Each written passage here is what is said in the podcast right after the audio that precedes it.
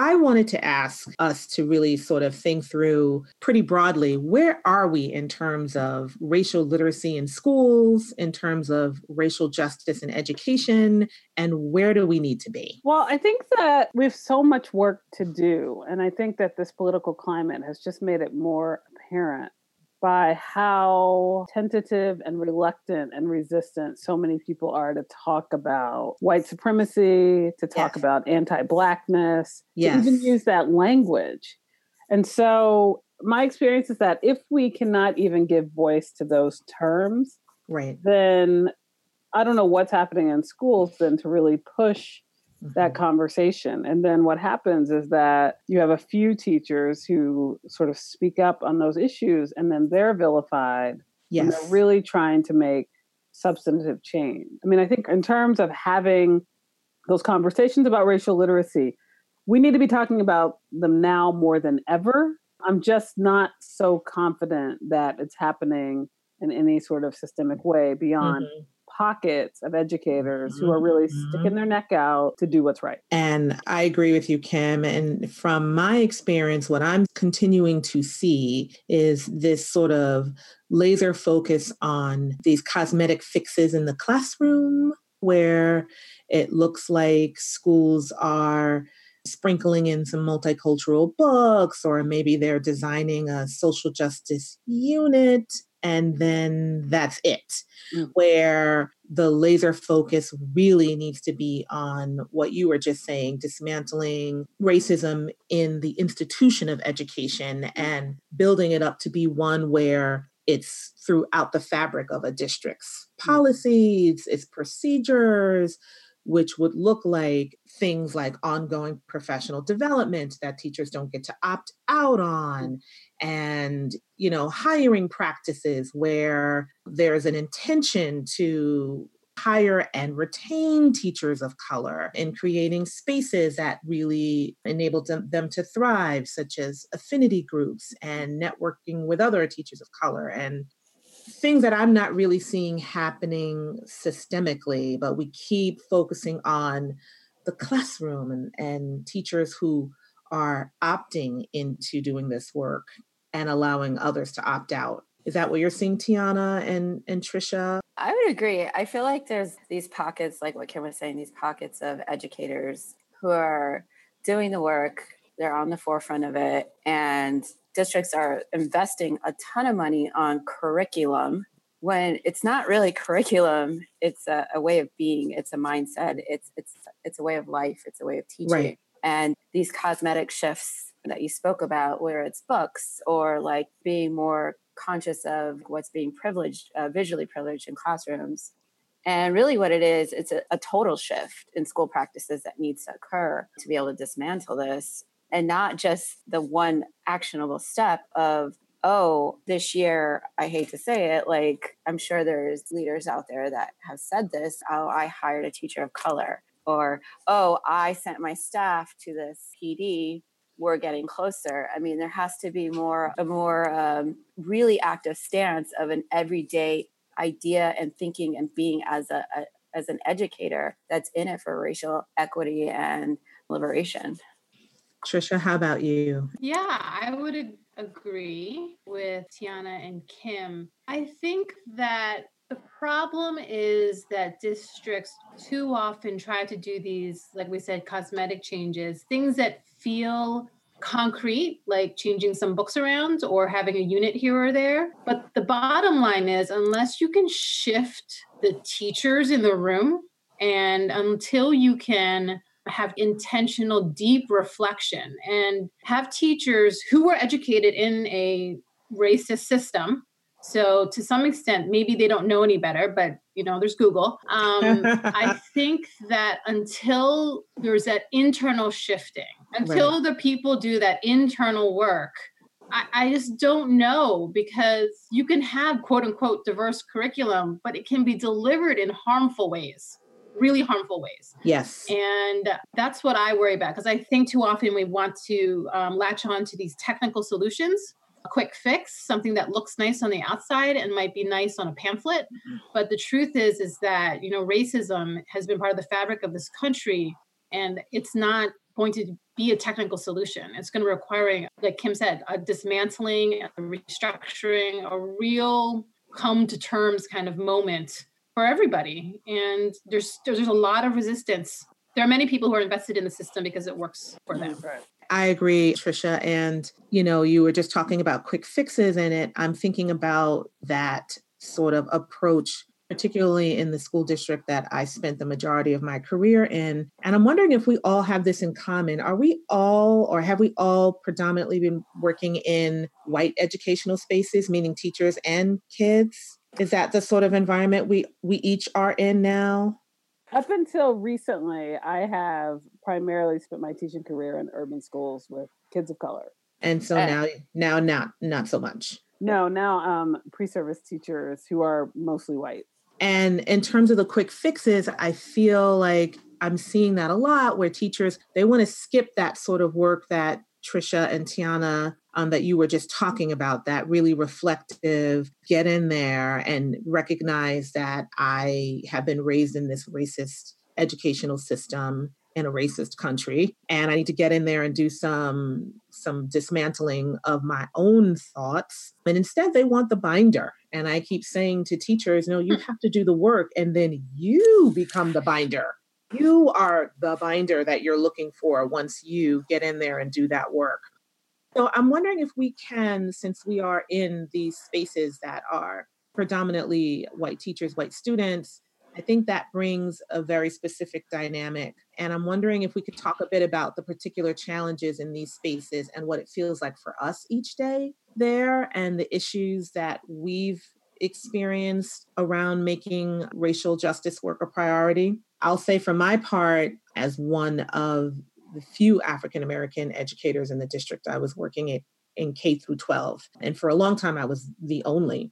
Certainly what brings to mind to me is this, this idea of being a warm demander that um, Judith Kleinfeld and James Vasquez and Lisa Delpit and Gloria Ladson-Billings have talked about, just the ways in which teachers from racially and culturally diverse backgrounds, how they instruct in ways that are different from their white colleagues. And the perceptions that I got from my white colleagues and sometimes teachers and students is, oh, Missus Cherry-Paul, she's edgy, she's intimidating, and just sort of, you know, feeling very alone in the way in which I existed in, in this district. So I'm wondering if you can also speak to the challenges for teachers of color working in predominantly white educational spaces.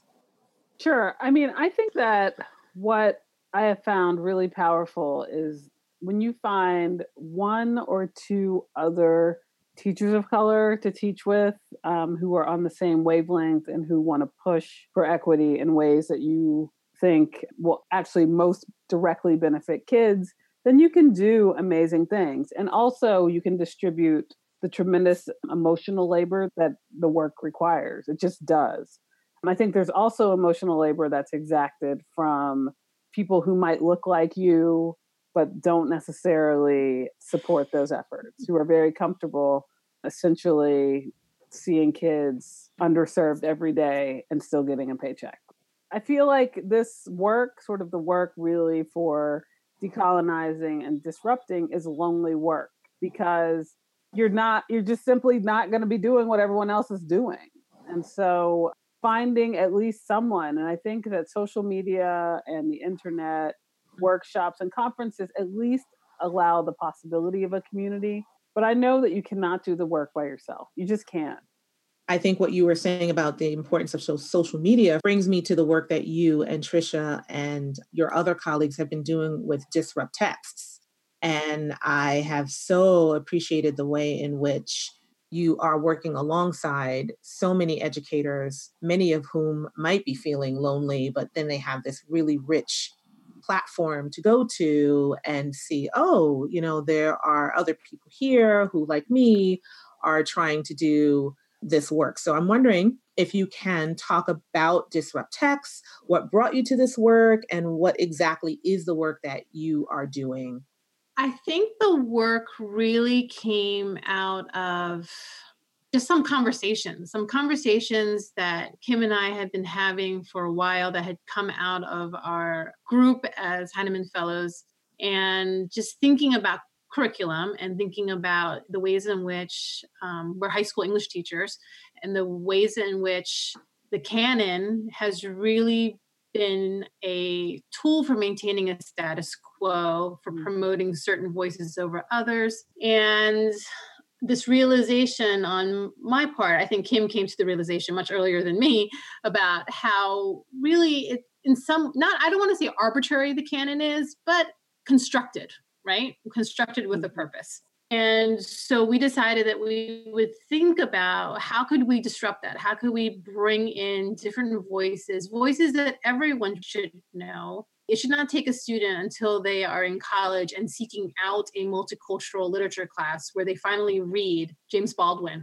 right? And that it, that's unfortunately, again, because teachers are products of the system, teachers only know what they know and what they've been trained to know with the biases they have about certain texts. And so we thought, what if we can just give teachers a platform and a way to think about, because there are teachers who are doing this work everywhere, mm-hmm. teachers of color and right, some white right. teachers.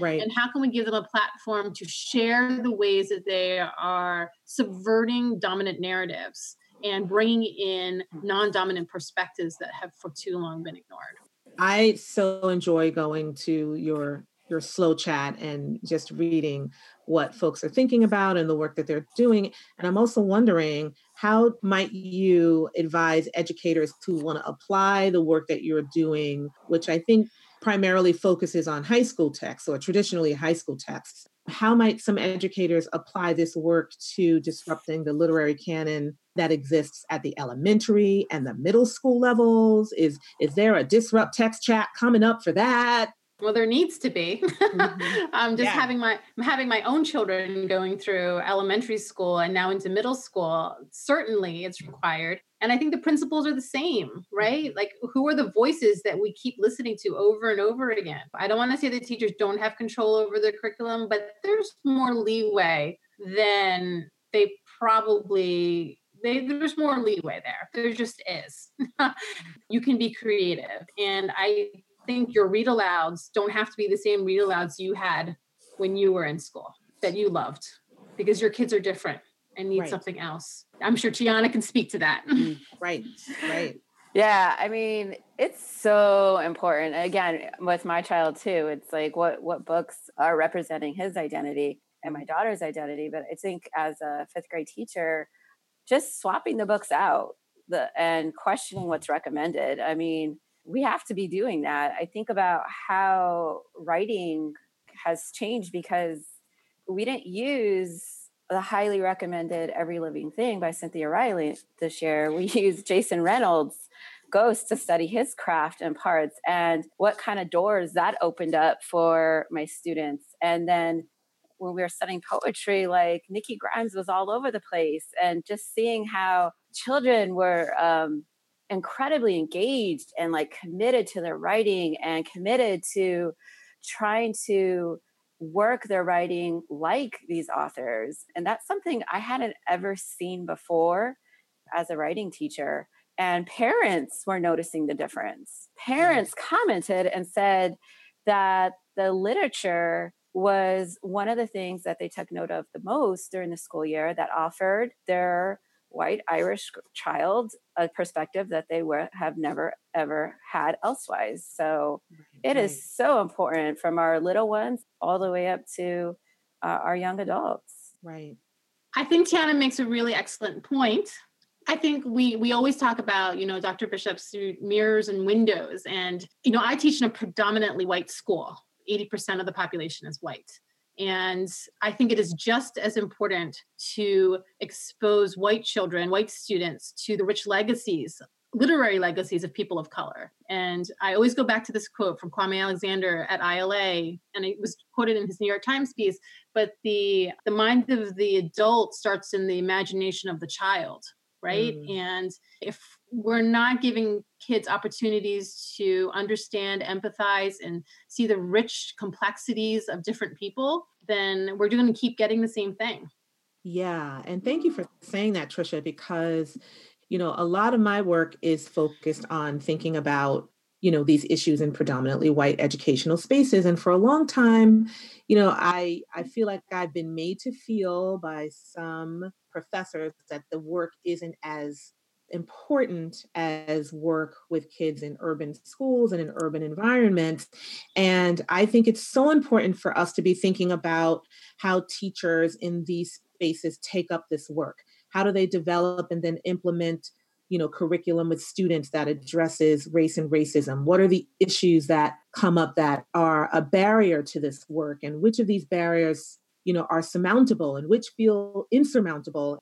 And why? And, and what are some of the breakthroughs, and how this work can really guide all educators and schools in making this work a priority for students. So I'm happy to hear you say that. But you know what? There was a point in time where I did, um, I taught in a predominantly white school for a couple of years.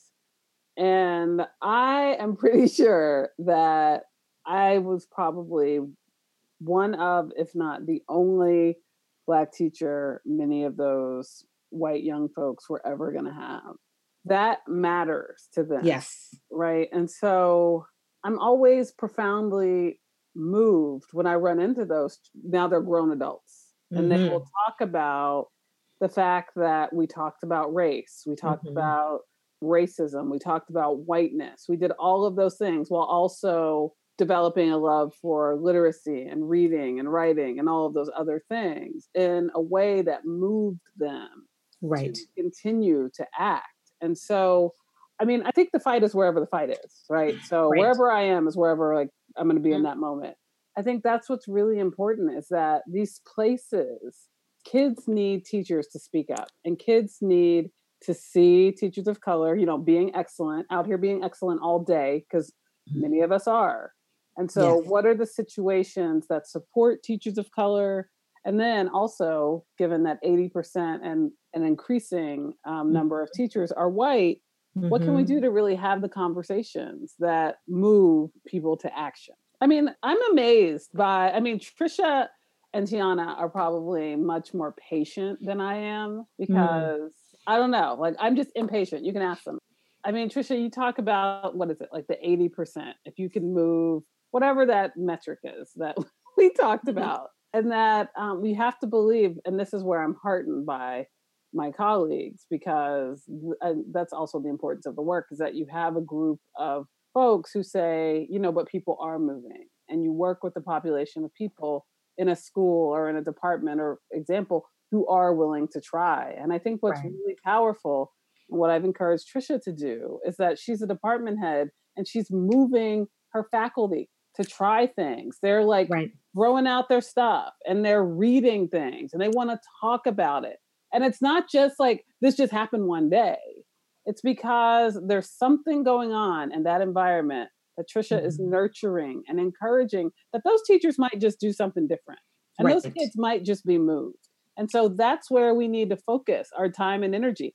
What's going on in those spaces? Why is Tiana able to move these children in ways that are really powerful? Like everyone's mm-hmm. out here talking craziness, but really the really important work of changing the hearts and minds of children and educators is happening. We're just not paying attention.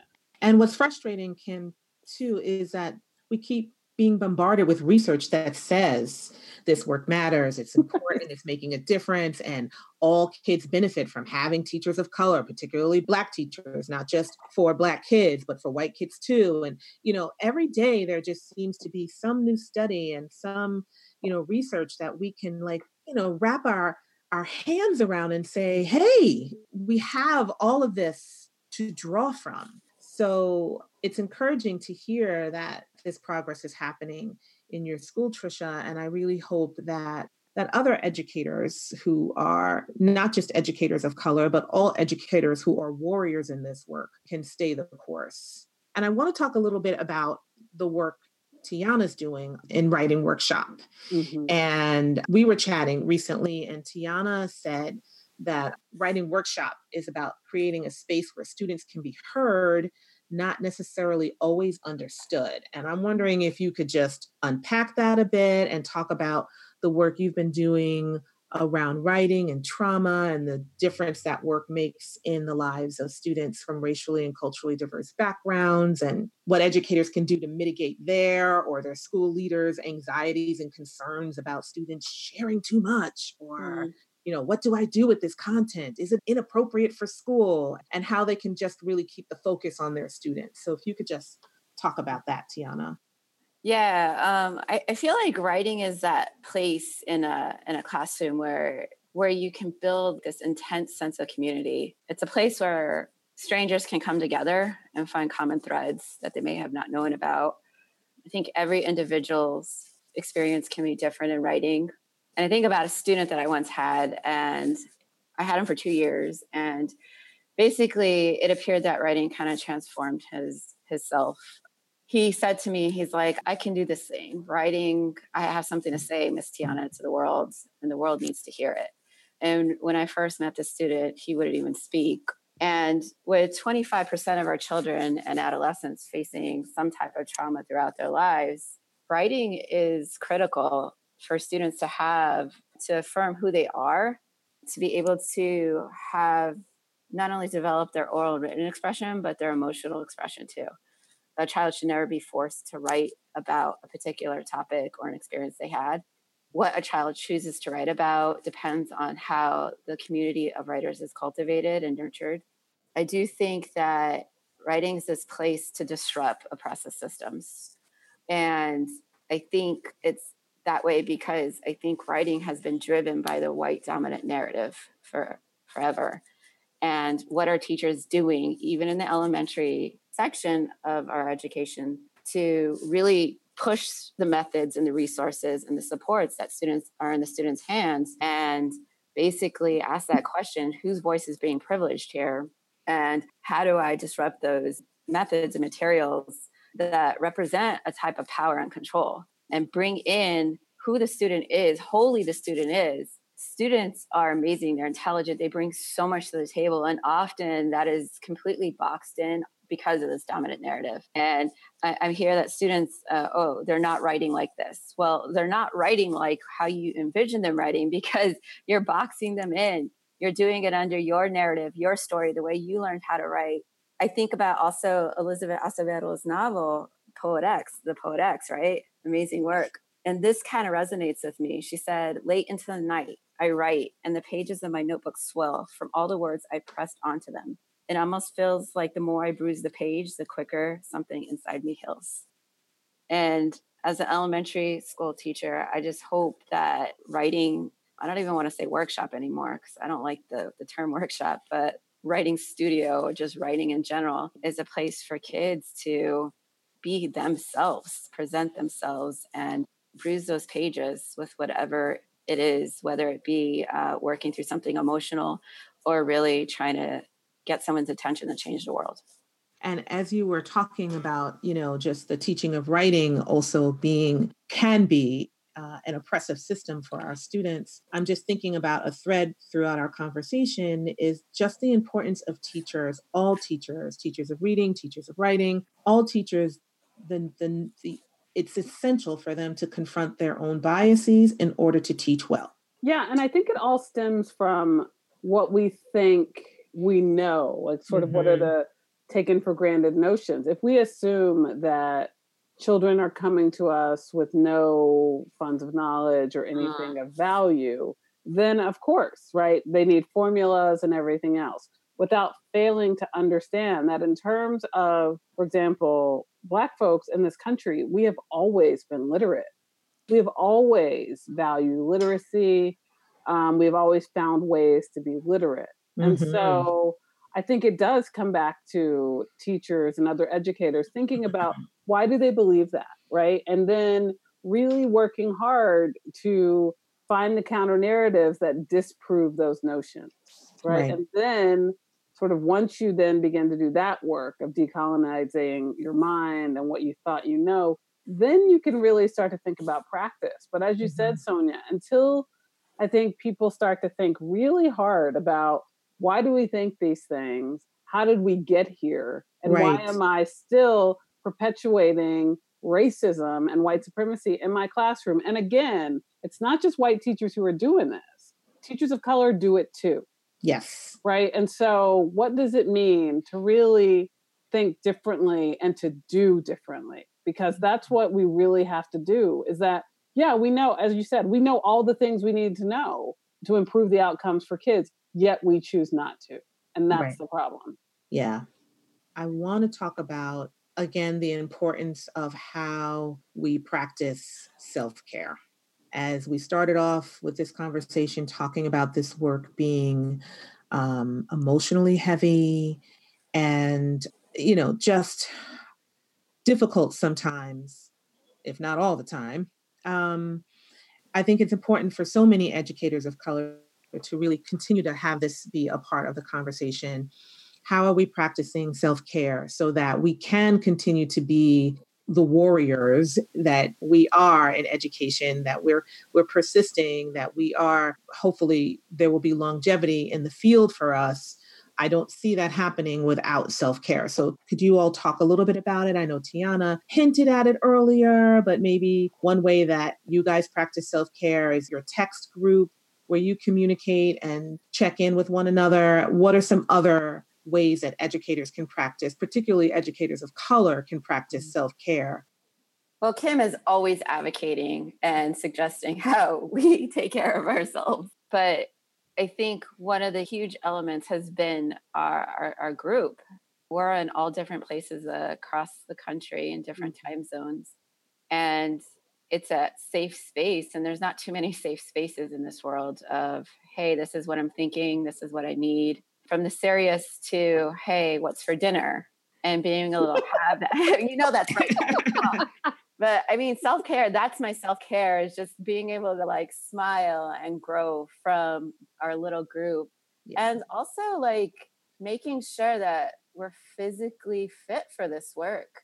Our bodies and our minds are centered, because it can take a physical toll on us.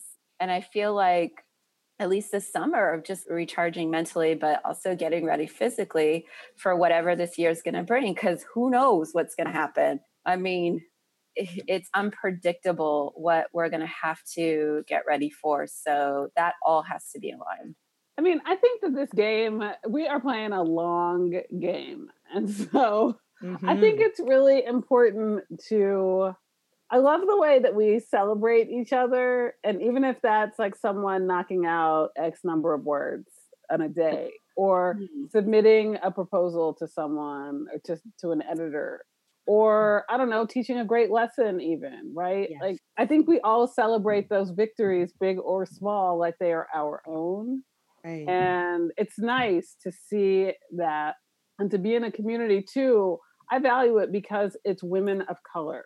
Yes. And I think that it's really easy to not give women of color our due. Honestly, I, that's my lived reality. And so it's powerful. It's powerful to, one, say, hey, you all are awesome. We're in this group. And two, also to talk about things that had happened, and for the group to reflect those experiences back to say, I hear you. I see you. You are not wrong. Nope, you're not crazy.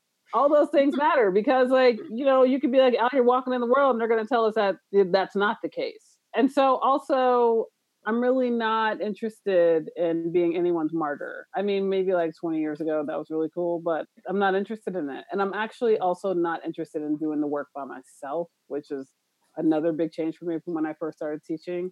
Mm-hmm. And that it doesn't have to be lonely if you really work hard to curate and cultivate your networks and pay attention to them and let them thrive and flourish. And that's what has sustained me, honestly, is that mm. there's a group of people who will show up every day for you. And right. that's what it takes. I mean, I think that educators of color in particular need that. And they also need people who are going to call them out. Yes. Because this group will, and then my other friend who we used to teach together and we are still very good friends, will mm-hmm. do that, right? Like, it can't just be all celebrations, but it can be, you were supposed to get that draft in, and why didn't right. you do that? And really, right. you're not doing your thing. And right. so it's this nice balance of support and accountability and a thousand group uh, messages a day that really keep me going. Yeah, no, I just, I also think, you know, I think about, in listening to Tiana and Kim talk, I think about how fortunate and lucky we are, and how this experience and knowing them just in the brief time that I've known them has been a gift, a real gift. And it makes me sad to think that they're, to think about all the teachers out there who don't have that, and to think how lonely I was, and I didn't realize it before, you know, and I, and there's still so many teachers who need those support systems and who need those groups. And like Kim said, to try to find those networks and to cultivate them.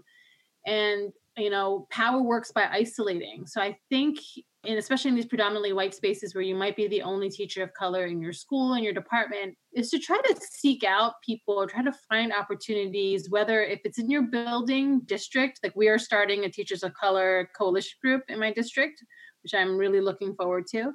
But even to go outside, you know, lo- Kim has taught me that the power of local communities, right, to reach out to other people, and to, of course, reach out through social media, because people are out there. They're looking for connection the way you are. And I think that, you know, Val Brown of Teaching Tolerance and good friend now, she has this great quote pinned on the top of her Twitter, which is, you know, something to the effect of, what the bad guys are afraid of most are unity. Yes. So I think trying yeah. to find those people to unify yourselves around, find that that safe space, that empower, not even safe, empowering space yes. is the key. And to not let anyone convince you that you don't need it. Right. I wanted to ask, basically, how do you all get so fierce? Like literally, I know that sounds funny, but I work with a lot of educators of color who feel silenced and they feel powerless. And I think it might be helpful for people to hear what's driving you, what's compelling us to really persist. And, you know, when I think about that, I think about being inspired by my parents, particularly my dad and his experiences growing up in the segregated South, and just never wanting to take for granted the struggles and the sacrifices that he endured. And I also think about my daughter, who, even though she's an adult, I look out at the world and I think every day, oh my gosh, how can I make this better? How can I make this a little bit better, so that she can face less obstacles than I have? And that sort of propels me to keep going. So I, I was just wondering, you know, I'm I'm talking to these fierce women. How'd you get like that? How can how can you help others grow their fierceness?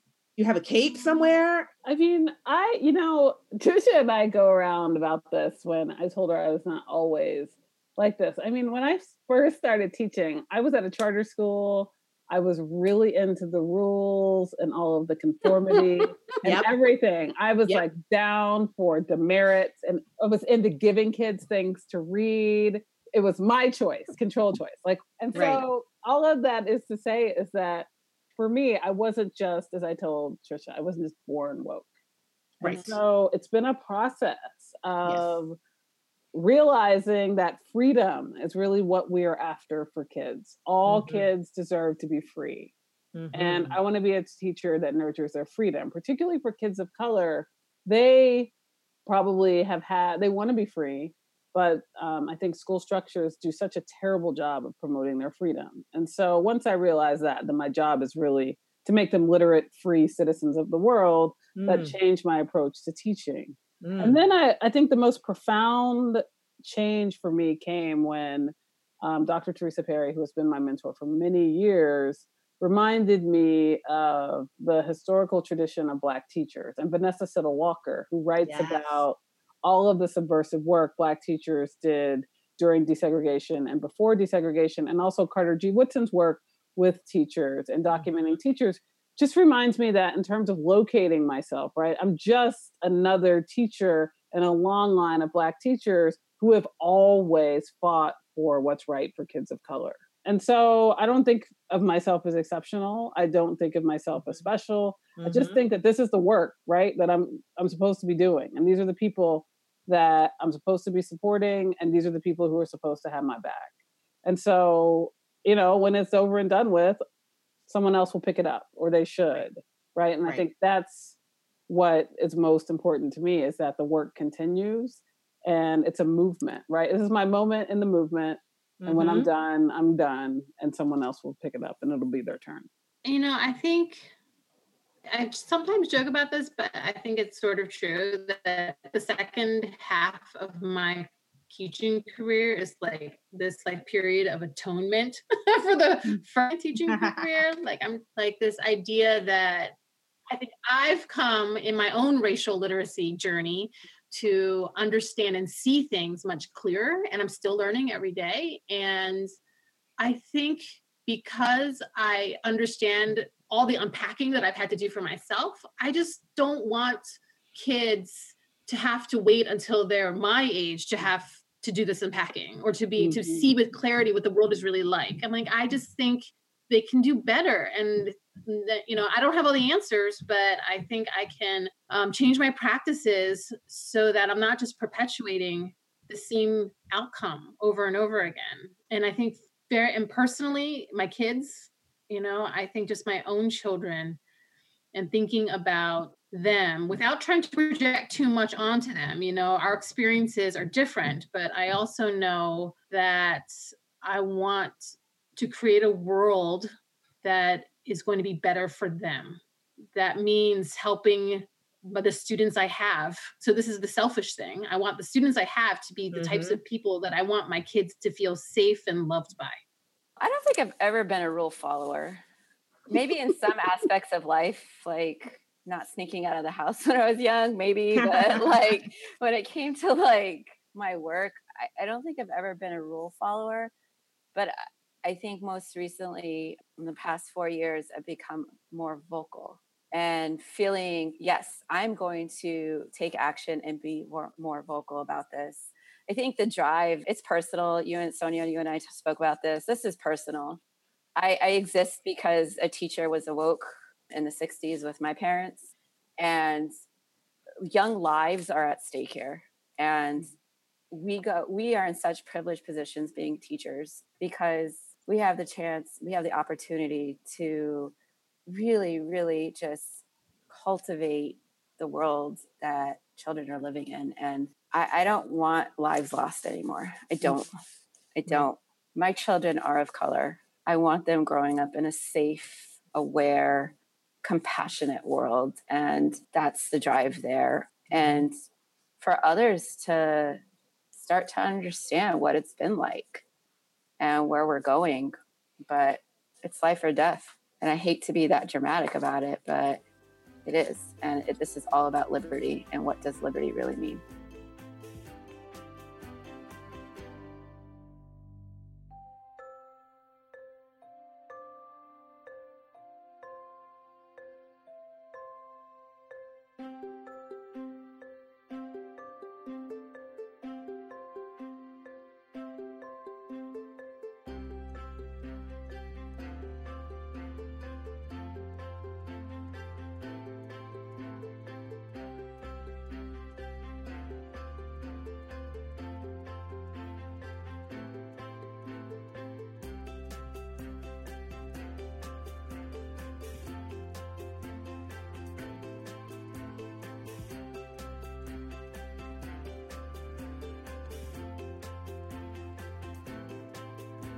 Thank you.